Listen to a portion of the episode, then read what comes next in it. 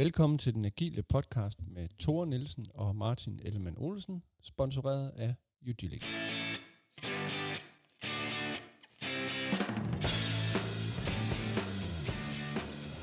Velkommen tilbage til den agile podcast. Vi sidder nok en gang i studiet, og med i studiet i dag har jeg Martin. Velkommen til. Tak. Og endnu en gang har vi æren af at have selve Christian Havgaard, long time agile podcast fan.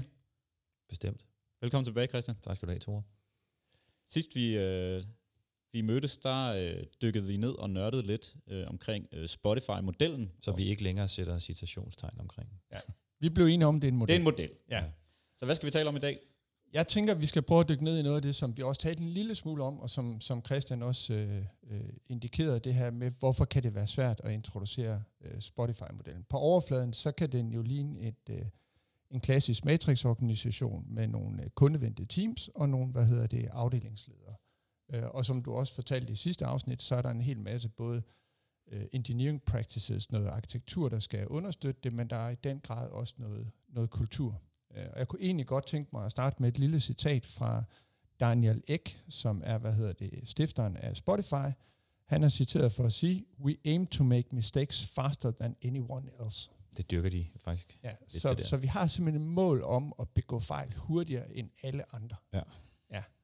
Så hvis kulturen også er en del af modellen, så som virksomhed, når man introducerer Spotify, så bør en, et af ens mål, hvis man laver sådan en ren copy-paste en til en, Ja. så bør det være et mål bare at begå fejl så hurtigt som muligt. Præcis. Hurtigere end alle konkurrenter. Ja, ja. At, ser vi det? så Mm, det den var, der vil lige hænge. Ja, jamen, det er det. ja, det lader vi hænge, ikke? Det var indflyvning. Ja. Yes. Jeg, jeg, jeg nævnte de der videoer fra Spark-konferencen. Der er en Kevin Goldsmith. Han er, øh, han er leder. Han er tribe lead hos Spotify i 2015. Mm. Han siger direkte, vi taler om kultur hele tiden. Mm. De har et skønt begreb, og det er Henrik øh, Kniberg øh, sådan lidt stolt af, når han har set det i en anden video. Minimal Viable Bureaucracy. Mm. Og det er jo nu øh, i det forrige afsnit, der, der, der, øh, der opfordrede folk til lige at se Kotters Accelerator. Han beskriver hele det der øh, problemet, når en lille virksomhed med, du ved, med stridthår, der står i garagen, kører på, og når den så vokser og vokser og vokser, så opstår der noget kompleksitet, der opstår noget, opstår noget hierarki, der opstår, noget struktur. Og hvis den struktur vokser sig for stor, så kan den simpelthen spise det der innovative element. Mm. Og siger kort og spol tilbage, så vi både har noget struktur, men vi har også muligheden for at innovere. Mm. Mm. Og, og, og, så der er sådan en, en todelt Mm. kultur i virksomheden. Ja. Det er faktisk ret præcis det, der, der, der er øh, tale om i Spotify, fordi deres øh, legal og deres øh, økonomi osv., det, det, det, det kører helt traditionelt. Mm. Det fortæller Kevin Goldsmith i hvert fald i 2015.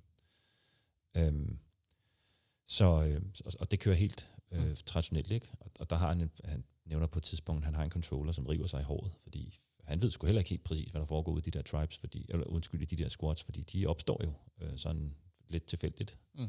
Eller hvor der nu er behov, ikke? Jeg har jo hørt virksomheder, øh, der hvad hedder det, begyndt at måle på, eller agile coaches er det nok nærmere, der er begyndt at måle på øh, byråkratiindeks. Øh, og det er, hvad hedder det, hvor mange lag skal en PO igennem for at tale med en kunde og træffe en beslutning. Ja. Øh, og der er min fornemmelse i Spotify, at øh, der taler PO'en direkte med kunderne. Og så ved jeg godt, at kunderne er millionvis af brugere efterhånden, så det er så via forskellige AB-forsøg, de måler på det. Men det Ja. er i virkeligheden direkte med, med kunden. Øh, og Thor gav også et eksempel, hvor der var en feature, der lige pludselig forsvandt, som han var ked af forsvandt, og så skrev han til dem, og så fik han faktisk svar med det samme. Ja. Øh, Og jeg, jeg får næsten lyst til at sige, at det er ikke kun PO'en, det er faktisk squattet. Så ja. man kan sige, at Scrum er jo et rammeværk, der er opfundet for at minimere afstanden mellem kunde og der, hvor, den, hvor, hvor, hvor det kunden bruger bliver udviklet. Ja. Så øh, øh, bestemt. Og en af forudsætningerne er vel også den her arkitektur, som du sagde. Nu er de jo begavet af, at de startede i 2008, og dermed også startede på, øh, på forholdsvis moderne øh, teknologisk platform, hvor man kunne lave dekoblet arkitektur. Ja. Sådan at dem, der laver afspilleren, de kan i drift sætte afspilleren uafhængigt af øh, radioen, eller uafhængigt af playlisten, eller uafhængigt af de andre elementer. Ikke? Ja. Så hvis man sådan kigger på sin, øh, på en, hvad hedder det, på en øh, PC, kigger på sin Spotify-afspiller, så kan man i virkeligheden tage hver af de forskellige elementer, og så sætte et lighedstegn mellem dem, og så en tribe eller et squad, lidt afhængig ja. Ja. af, hvor store de er. Ikke? Sådan har jeg også forstået det.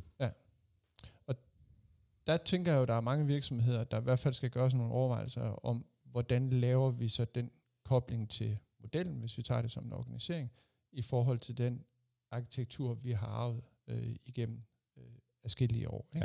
Ja, ja. Så øh, vi har jo selv været ved nogle af de der store, jeg har også arbejdet til at se på et tidspunkt, hvor man har nogle sådan ret store monolitiske systemer. Hvordan får man så lige øh, dem til at passe ind i sådan en model med forskellige ansvarsområder og i så der er udsynkroniseret osv. Ja, ja, og det korte svar kan jo være, at det er slet ikke sikkert, det kan passe. Lige så, præcis. øh, så i, i den forstand, der, er- vi sagde jo her i sidste afsnit, at det model, ja, det mener vi, det er. Er den nem at kopiere? Nej, det er den ikke. Eller hvad hedder sådan noget, indføre. Mm. Spørgsmålet også, om, om det er en god idé at gøre. Man kan gøre det. Ja. Vi sad faktisk og snakkede om det sidste uge, og der, der var en af gutterne herinde, var det Per, der sagde, det er jo et feriefoto. Ja. Altså det er sådan et billede af en familie, der står på en strand, og det er solen skinner, ikke? Det man ikke lige kan se ude i, på, den anden side af kameraet, det er to unger, der kaster is på hinanden og råber og skriger, og i morgen bliver det regnvejr. alt det. Hvad gør vi så, ikke? Ja. Det er ikke nok bare at købe fire flybilletter til Nice og, bare, og booke det der gode hotel, så får vi en god ferie. Man passer, tilpasser hele tiden, ikke? Jo. Så i den forstand er Spotify jo øh, modellen. Det er jo et, øh, det er et kønt feriefoto. Ja. Mm. Hvilket Henrik Kniberg også øh, gør meget ud, synes jeg i hvert fald, gør meget ud at sige. Det fremgår ikke, når man, når man ser videoerne og læser artiklerne, så er det hele jo lykkeligt, ikke? Mm. Men det er ikke, øh, altså, det, det er altså ikke en statisk størrelse, det her. Mm. Og der er en hel del problemer. Jeg synes, der er nogle interessante problemer, som, øh, som kommer til overfladen, når man, når man dykker ned i og, og ser folk, der har været i Spotify. Mm. Mm. Mm. Jeg ved ikke, om vi skal tage dem nu. Ja, lad os dykke ned i dem. Altså blandt andet ham her, Kevin Goldsmith, han er som sagt uh, Tribe Lead hos Spotify i 2015. Øhm, og han, uh, han siger faktisk, han, han kommer lidt ind på, hvad det så er, der er svært. Uh, noget, der er interessant, det er store projekter. Store projekter har en, siger han i hvert fald, uh, har en sådan en frygtelig uh, historik. Frygtelig leverancehistorik. Og det siger jo næsten sig selv. Uh, så det her med de dekoblede teams, det lyder enormt smukt. Men det er svært. Mm. Også for en virksomhed som Spotify. Det er altså svært lige at få 4, 5, 6 squads, måske endda flere til at samle sig om et stort projekt, og lige at få styr på, øhm, hvor vi er, hvor vi skal hen, og om vi får alle øh, de små detaljer med. Øhm, og, og, men sådan er det jo. Altså, sådan er det også andre steder. Altså, store projekter har jo...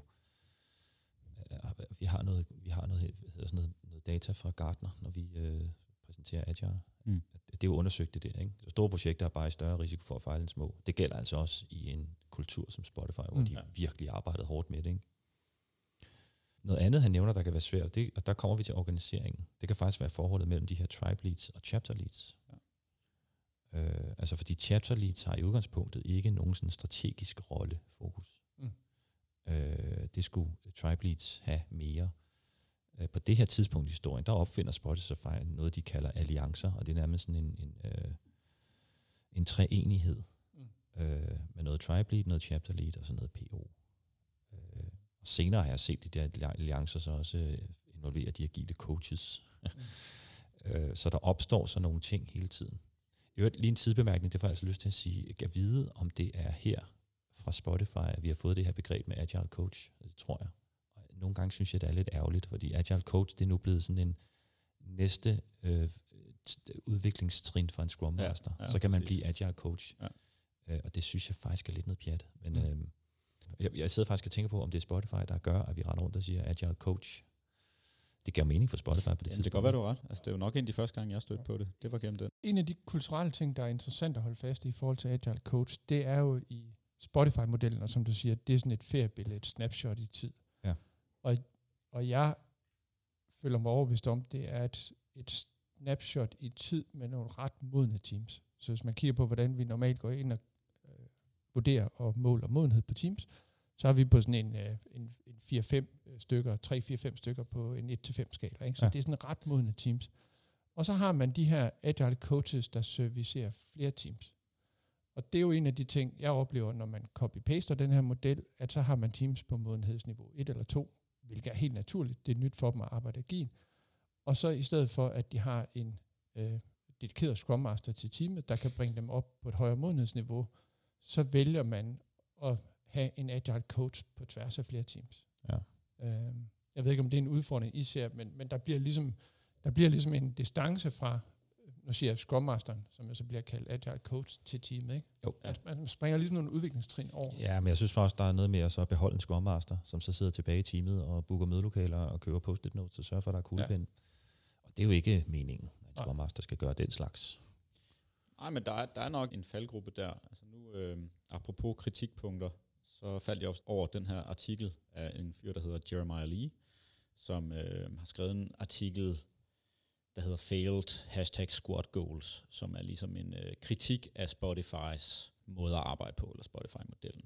Og den, den er desværre sådan lidt skadefro. At den er sådan lidt, øh, haha, I, I sagde, I var så gode, og I lavede det her glansbillede af, hvordan man skulle arbejde, og så har I en masse problemer selv. Men, men han fremhæver lige nogle øh, kritikpunkter, og en af dem er blandt andet, at øh, en af deres største udfordringer var, at øh, de antog, at folk godt kunne finde ud af at arbejde sammen i de her teams. Altså, collaboration was an assumed competency. Mm. Og det klikker nok lidt ind i det, du sagde, Martin, med at her har man egentlig lavet, man har lavet en model, som egner sig rigtig godt til et relativt højt modenhedsniveau. Mm. Men så lige så snart man, øh, man har nogle teams eller nogle mennesker, som ikke er vant til at arbejde det, eller det er nyt for dem, så kan det være en rimelig stejl læringskurve. Og øh, hvis man så ikke har nok adgang til coaching, eller man for eksempel ikke har en Scrum Master, eller en Scrum Master-agtig type tilknyttet permanent, så er det ret svært at være i. Mm. Øhm, simpelthen fordi man ikke har kompetencerne til at arbejde i det der. Mm. Og, og så kan det faktisk være direkte farligt at få så meget autonomi og, og kontrol øh, tildelt, øh, hvis man slet ikke har kompetencerne til at, til at bruge det.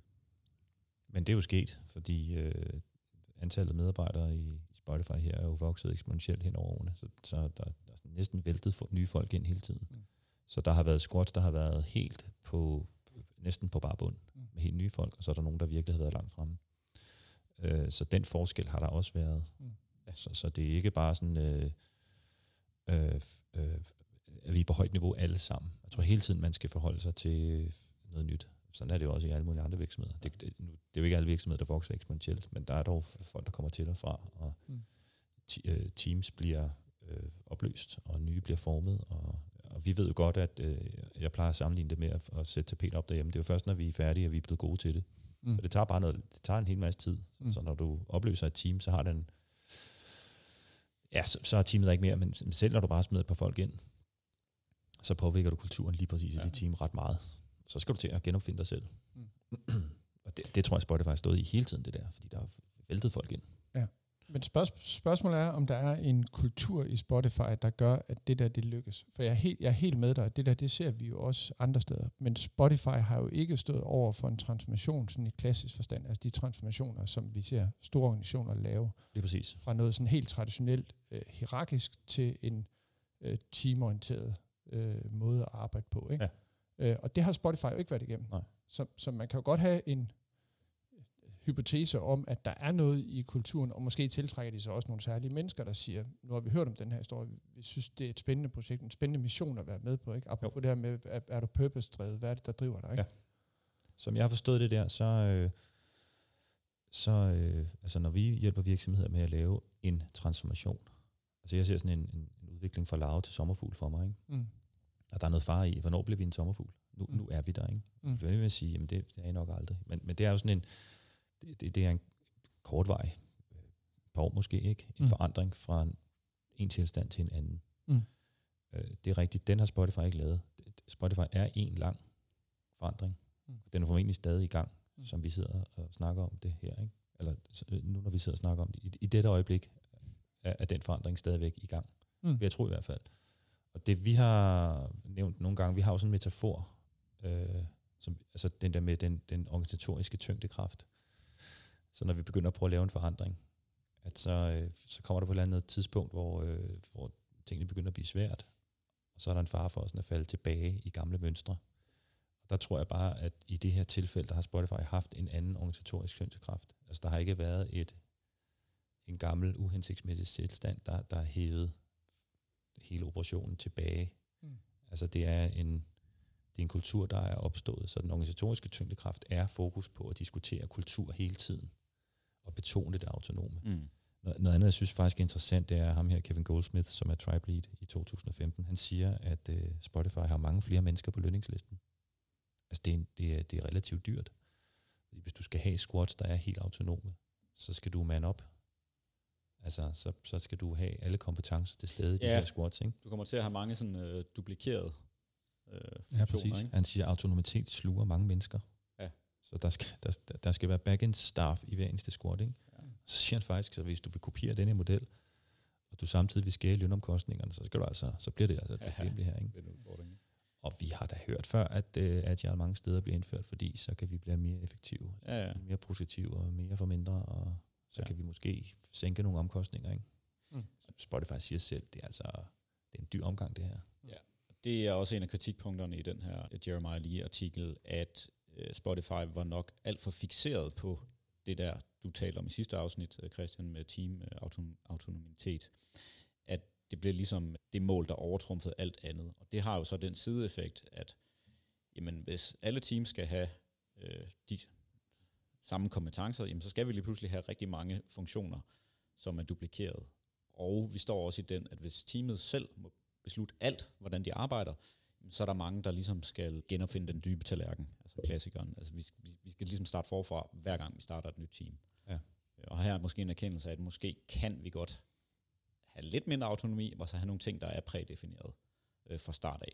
Jeg tænker, en af de bedste indikationer af en øh, sund kultur, øh, og en sund kultur i forhold til at kunne øh, adoptere den her model, det er jo det her med, hvordan man behandler fejl, som vi også startede med øh, at snakke om med Daniel X øh, holdning til det. Ikke?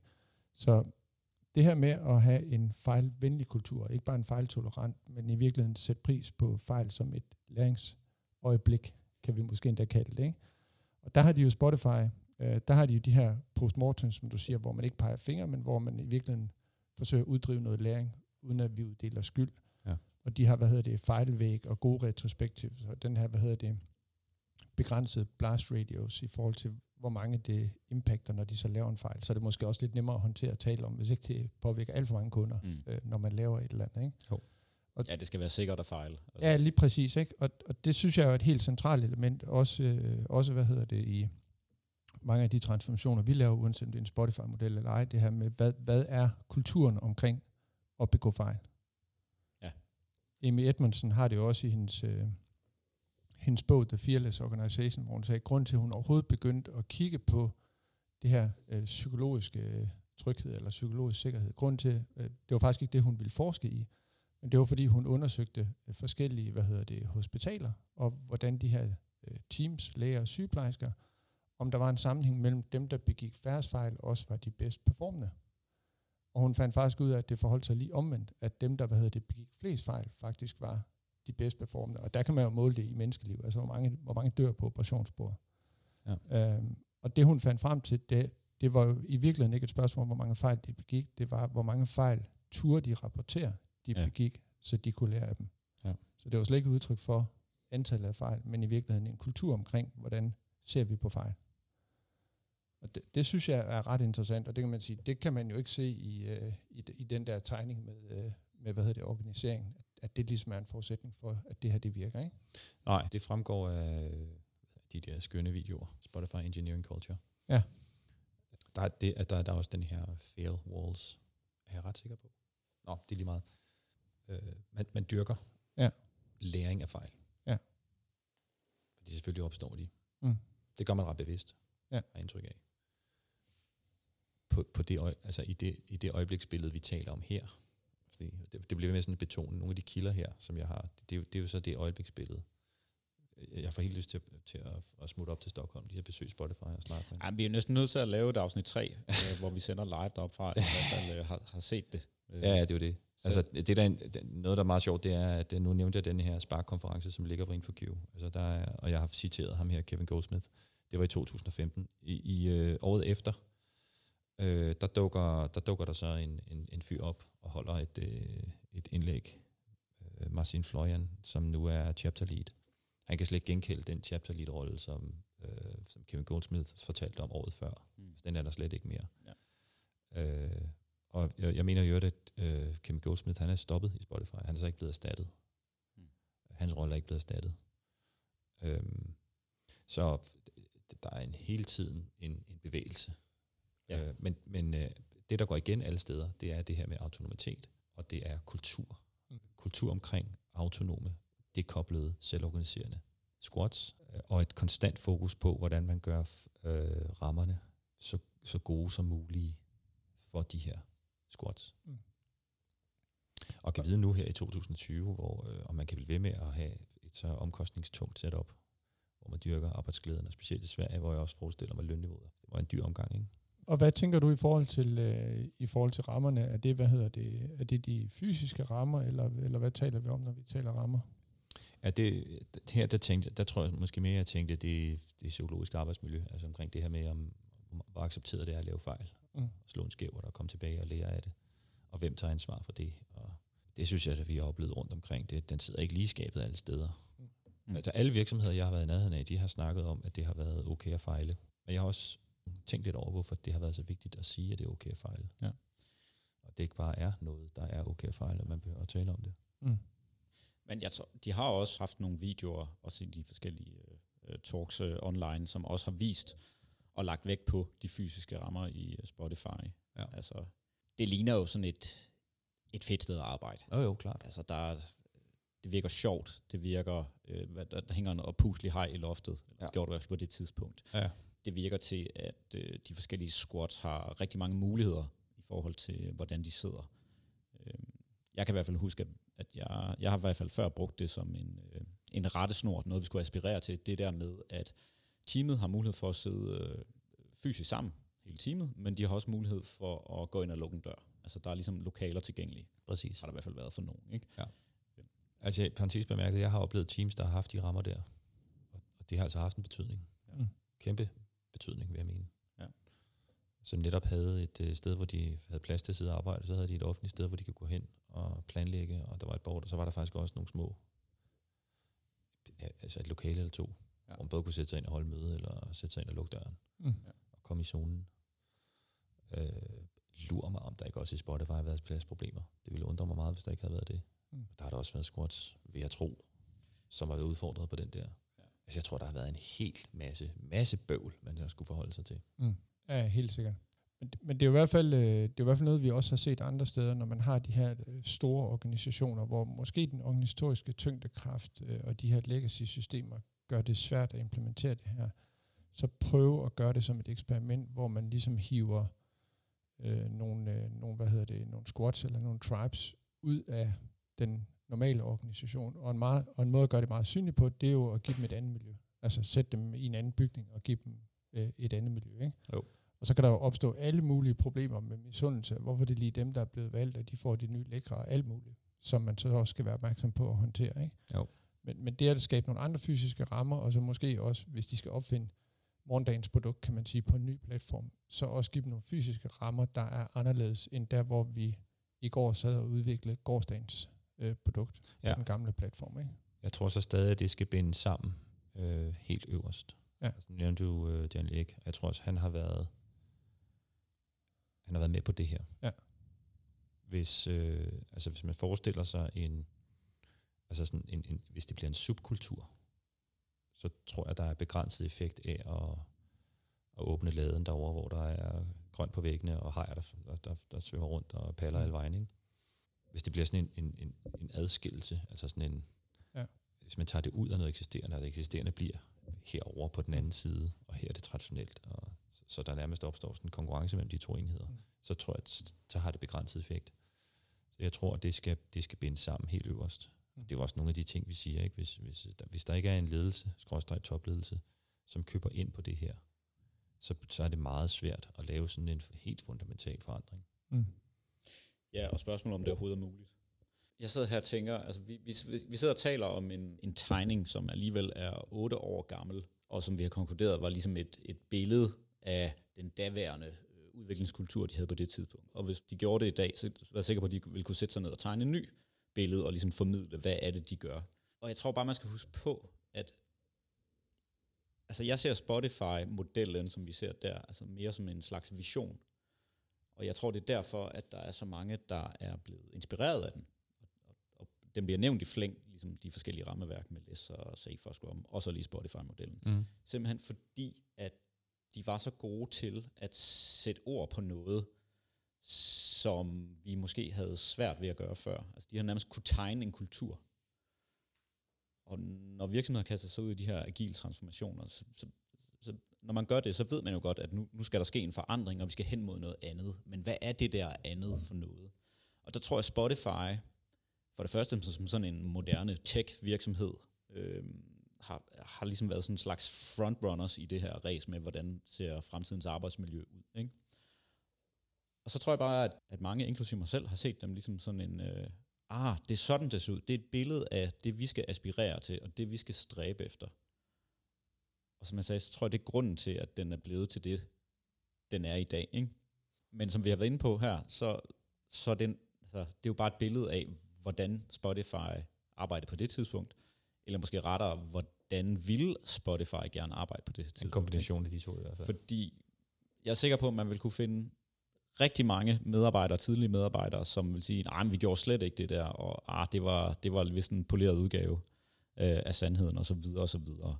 Og, og sådan er det jo bare med, med det her felt, vi arbejder i, ikke? altså organisering og arbejdsmetoder og, og kultur, at det er sgu noget fluffy, mudret noget, og folk kan have meget forskellige oplevelser af virkeligheden og hvad der sker. Øhm, men, men det bringer mig til spørgsmål til jer. Hvad, hvad tror I sådan myten om Spotify øh, eller hvis man forestiller sig, at en anden virksomhed gjorde det her. Forestil jer jeres nuværende kunder, øh, de satte sig ned og lavede deres engineering culture video. Øh, hvad, hvad tror I, det kan gøre for en virksomhed at sætte sig ned og, og prøve at, at sætte ord på, hvor det er, man gerne vil hen? Jeg tror, det har haft ret stor betydning for kulturen i Spotify. Jeg tror, man er stolt af de der videoer. Men altså i dag, hvis du spurgte i dag, så er det jo fem år siden. Ikke? så, øh, men det er sjovt, for vi ser jo ikke ret mange af dem. Vi ser ikke ret mange af de der case stories, hvor... Altså, jeg skal sige, at jeg har arbejdet med en, med en øh, dansk virksomhed, og jeg, jeg taler jævnligt med direktøren. Øh, og og øh, vi lavede noget ret godt i den virksomhed, og han sagde til mig her for noget tid siden, øh, jeg har egentlig ikke behov for sådan at skulle fremstå som en agil organisation. Øh, et eller andet sted synes jeg faktisk, det var meget fedt. De er kommet ret langt, og de har også forstået, at det er noget, de hele tiden skal arbejde med. Øh, så for det første er det specielt relevant, og for det andet, så... Øh, jeg siger nogle gange, når du så holder op med at bruge det der ord, at så er det fordi, du måske at du er ved at nå der, hvor nu, nu, nu kører det, ikke? så er det ikke så relevant mere, om vi er agile. Så er det måske bygget så dybt ind i kulturen, at det er noget, vi bare hele tiden arbejder med, og erkender er mega svært. Altså jeg, jeg tænker i 2020, hvor alt er transparent, og alt øh, kan blive udstillet på nettet, både, øh, både anonymt og med navnsnævnelse, så er det jo helt vildt vigtigt, hvis man vælger at lave sådan en video, at den er sådan i overensstemmelse med den kultur, der er. Mm. Og nu snakker vi om nogle enkelte kritikere. Vi nævner sådan set to øh, undervejs i, øh, i, i de her to programmer, vi har lavet. Når der ikke er mere kritik af modellen, eller bare mere kritik af modellen, da videoerne kom frem, så må det også være et udtryk for, at det i det store hele afspejler den kultur, der faktisk er. Ikke? Mm. Så, og så, så er jeg enig med dig, så tror jeg, det giver noget for selvforståelsen. Det kan give noget i forhold til at tiltrække nye talenter. Det er et fedt sted at arbejde. Uh, jeg tror også i forhold til kunderne, altså man har ikke mindre lyst til at bruge uh, Spotify, når man ser, at det er en fed måde, den er lavet på, og medarbejderne har masser af indflydelse på det. Så sådan tror jeg, mange vil reagere på det. Så der er også noget uh, sympati for produktet, uh, sådan rent markedsføringsmæssigt mm. i det. Jeg tror bare, det er helt vildt vigtigt, at, og det tror jeg så desværre er en af grundene til, at vi ikke ser flere af den slags videoer, det er, at dels så skal den jo være fed, mm. øh, afspejle en fed kultur, og dels så skal den jo være i overensstemmelse med, med, med virkeligheden, ikke? Uh, og det sætter måske visse begrænsninger for, hvor mange af den slags videoer, man kan lave. Ikke? Ja, og også i dag, hvor det ligesom er, der, der skal ikke mange, altså der skal en ud af 10.000, som er modstander, som uh, går lige laver et opslag på nettet og kaster lidt op og så videre, og så kan det komme til at fylde lige så meget når man bare... Så, som resten, ikke, som egentlig synes, det, det, det passer meget godt på virkeligheden. Så der var også et eller andet med, nu snakker vi om at ture og fejle. Altså, det kræver nok også noget, noget mod at stille sig op og sige, det er det her, vi, øh, vi tror på. Det er, det her, det er sådan her, vi gerne vil være. Det er det, vi aspirerer til. Velvidende, at vi kan nok ikke nå det 100%. Og mm. der var en masse steder, hvor vi ikke er konsistent med den her model, vi har præsenteret. Ja. Og så tror jeg, i forhold til Danmark, så er det jo, øh, hele det der jantelov, det findes jo stadig. Altså, det er jo ikke særligt dansk at stille sig op og sige, prøv at se, vi arbejder på den her fede måde. Det har vi jo delt svært ved. Og så er der nogle organisationer, de er simpelthen så store, så selvom de arbejder på en fed måde, og dem tror jeg også, der er masser i Danmark, så kan de simpelthen ikke gå ud og fortælle det, fordi de vil, de vil have, hvad hedder det, øh, open, hvad hedder det, folkemængden mod sig fra start i mm. virkeligheden. Mm. Ja. Fordi de er store øh, og har succes. Ikke? Hvis de så går ud og blærer sig med det også, så, så er den ligesom gal. Ikke? Så skal vi nok finde huller ja, i Ja, vi vil gerne se dem fejle så, ikke? Ja, det ja. tænker jeg. Hvem bliver den første danske virksomhed, der laver en præsentation, der handler om, se hvor vi fucker op hele tiden? Utilic. Ja. I er nu i gang med afsnit 20. Ja. ja. Nej, skulle vi, ikke, øh, skulle vi ikke prøve, hvad hedder det, skulle vi ikke prøve at runde af? Altså, jeg, jeg synes jo, når vi snakker om det her, øh, med at introducere Spotify som model, eller kopiere, eller hvad vi nu kalder det, så er vi enige om, det er en model, og der er, der er hvad hedder det, nogle, øh, nogle rigtig gode ting i det. Der er en måde at organisere sig på, som er øh, mere kompleks og mere skalerbar end Scrum, og måske mindre øh, kompleks og mindre rigid end for eksempel Safe. Så den lander måske sådan et sted øh, midt imellem. Den minder for mange om noget Matrix, vi kender i forvejen. Og jeg tror, en af vores pointer her er, at en ting er så modellen og organiseringen, og det at organisere sig på en ny måde, specielt hvis vi flytter folk rundt, kan jo være med til at drive en kultur. Men man er Absolut. simpelthen nødt til at være bevidst om, hvad det er for en kultur, man gerne vil have. Og der er en kultur her, som er fejltolerant, som handler om empowerment, som handler om, at folk forstår, hvad det er for et øh, formål, øh, de løber efter. Og der er også noget, sådan, noget, noget technic, technical excellence, altså noget teknologisk, øh, som, som er en del af kulturen også. Og som er en om det. forudsætning for, at det kan... Og som er en forudsætning for, at det kan lykkes. Ikke? Ja. Så det skal man vel som leder have nogle ambitioner om at introducere også, samtidig med, at man introducerer det, de fleste kender som øh, Spotify-modellen. Altså, jeg synes at det er skønt, der er en Spotify-model. Mm. I Ugilik siger vi jo one size fits one. Mm.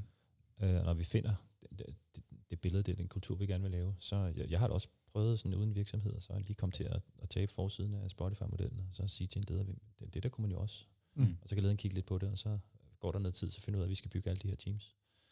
Så jeg vil langt hellere bruge de her modeller som sådan en inspiration, og så sige, jamen det der virker, det der virker, det der virker måske ikke så, ikke godt, så godt hos os, så vi gør noget andet, og det tror jeg helt er i ånden. Ja. Hvis du kigger ned i Spotify, øh, materialet omkring Spotify-modellen, Mm. så, så der er der sikkert nogle ting, man kan lade sig inspirere af. Ja. Men næppe tage den model sådan en til en. Det, Mm. Og det tror jeg ikke ret mange steder sådan kan. Nej. Nej, men jeg, jeg er meget enig. Altså, jeg tror, at vi mennesker, vi, øh, vi stjæler med arme og ben, og lader os inspirere af alt, hvad vi ser. Og jeg, tror- altså, man kan jo se lige meget, hvor meget folk ved Spotify har prøvet at distancere sig fra modellen, og nej, det var ikke meningen, at det var noget, man bare skulle tage og copy-paste og så videre, så har folk jo lavet sig inspirere af den alligevel, og bruger det som en, øh, en, en, et eller andet at stile efter. Og jeg tror jo også sjældent, altså det kan godt være, at vi går og advarer mod det der med blindt og bare implementere one, altså en til en øh, en model, så, så tror jeg bare, det er sjældent, det er det, der sker. Altså, Alligevel. altså alle, alle virksomheder, de tilpasser den på ja. En eller anden måde, og tager noget af det, som de synes, "Sådan, det virkede meget godt, og Ja. ja. det lyder lidt for svært, det venter vi lige med, eller det prøvede vi, og det virkede ikke. Ja. Og det er måske hele pointen. Altså, tag Spotify-modellen, brug den som inspiration, øh, prøv at stile efter det, og så iterere dig frem til, til det, der virker. Amen. Hvis nu vi skulle give et godt råd hver til organisationer, der overvejer at indføre Spotify, hvad skulle det så være? Så kan jeg slutte af. Det kan være, at I har stjålet mit, men så må jeg jo finde på noget. Så Thor, har du lyst til at, at lægge for? Nej. Nå, så starter vi med Christian. Nej, men altså, jeg, jeg, har, øh, jeg har faktisk haft enorm glæde af at dykke en lille smule ned i det. Det er ikke, fordi det tager 100 år en madpakke, Mm. men jeg synes, at man skulle starte med at sætte, sig ind i, hvad er det her for en størrelse? Mm. Prøv at læse, øh, finde de der blogindlæg, læse øh, Kniberg og Ivarssons artikel, se videoerne, øhm, og så øh, prøv at træde et skridt tilbage, og så, jeg, jeg havde sagt, sov på det, så, mm. så læg det lidt væk, Mm. Og sige, okay, nu er blevet så meget klogere. Og så kan man også læse øh, Safes 5.000 artikler, der står også mange gode ting i dem, Mm. og, så, øh, og, så, og så prøve at, at, at lidt rense papiret rent, og så sige, okay, hvad er det egentlig, vi gerne vil opnå her? Ja. Ja, ja, nu ved jeg det. Ja, det samme som Christian sagde. Forstå, hvad det er, det her det handler om. Forstå konteksten. Først og fremmest forstå, hvad var det, Spotify de forsøgte at opnå med det her. Hvad, hvad er det, de gerne vil have ud af det. Prøv at sammenligne det med, hvad I selv gerne vil have ud af, øh, og gøre noget anderledes. Og så prøv at finde de steder, hvor I tænker, her er et rigtig godt match. Et, her er et overlap. Det, det kan vi faktisk bruge her hos os. Og, og så ring til Christian og bed om hjælp.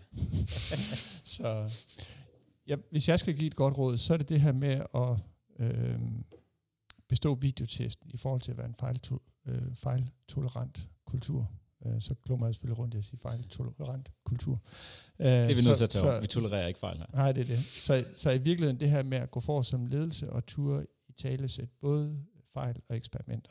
Og, og det er jo ikke sådan, det skal være usøgt, at vi siger, at Spotify det er bare et stort eksperiment. Men, men det er i virkeligheden at kunne udvælge et område og sige, her eksperimenterer vi med det, får os nogle erfaringer, som I siger, tilpasser det, men også kunne udstille nogle af de fejl, man selv måtte begå, for at gøre det sikkert for andre fejl. Ikke? Og så får du lige chance for at forklare videotesten. Det er ikke sikkert, det er alle, der har læst Morten Mønster. Nej, så, så videotesten er jo, at det ikke er det, man siger, men det, man gør. Så man skal i virkeligheden øh, kunne se, hvis, nu siger vi, lyden er slukket, man ser det på en video, så skal man kunne se på folks adfærd, øh, At det sker. at det sker. Ikke? Så det er, hvad hedder det, så det er videotesten.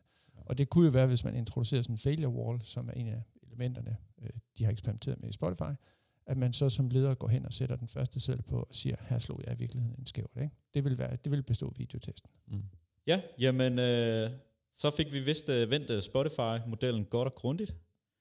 Mange tak, fordi du gad at kigge forbi, Christian. Selv tak. Det har været en fornøjelse. Ja, tak Christian. Og så håber vi, at, øh, at nu, nu begynder vi at snakke om, hvordan vi kan blive klogere og fejle sammen, i stedet for at skændes på LinkedIn over, hvorvidt det er en model eller ej. Enig. Enig. Lad det være den, øh, den udgangsbøn her. Og så ønsker vi alle vores lyttere en rigtig god sommer. Husk at del og like afsnittet.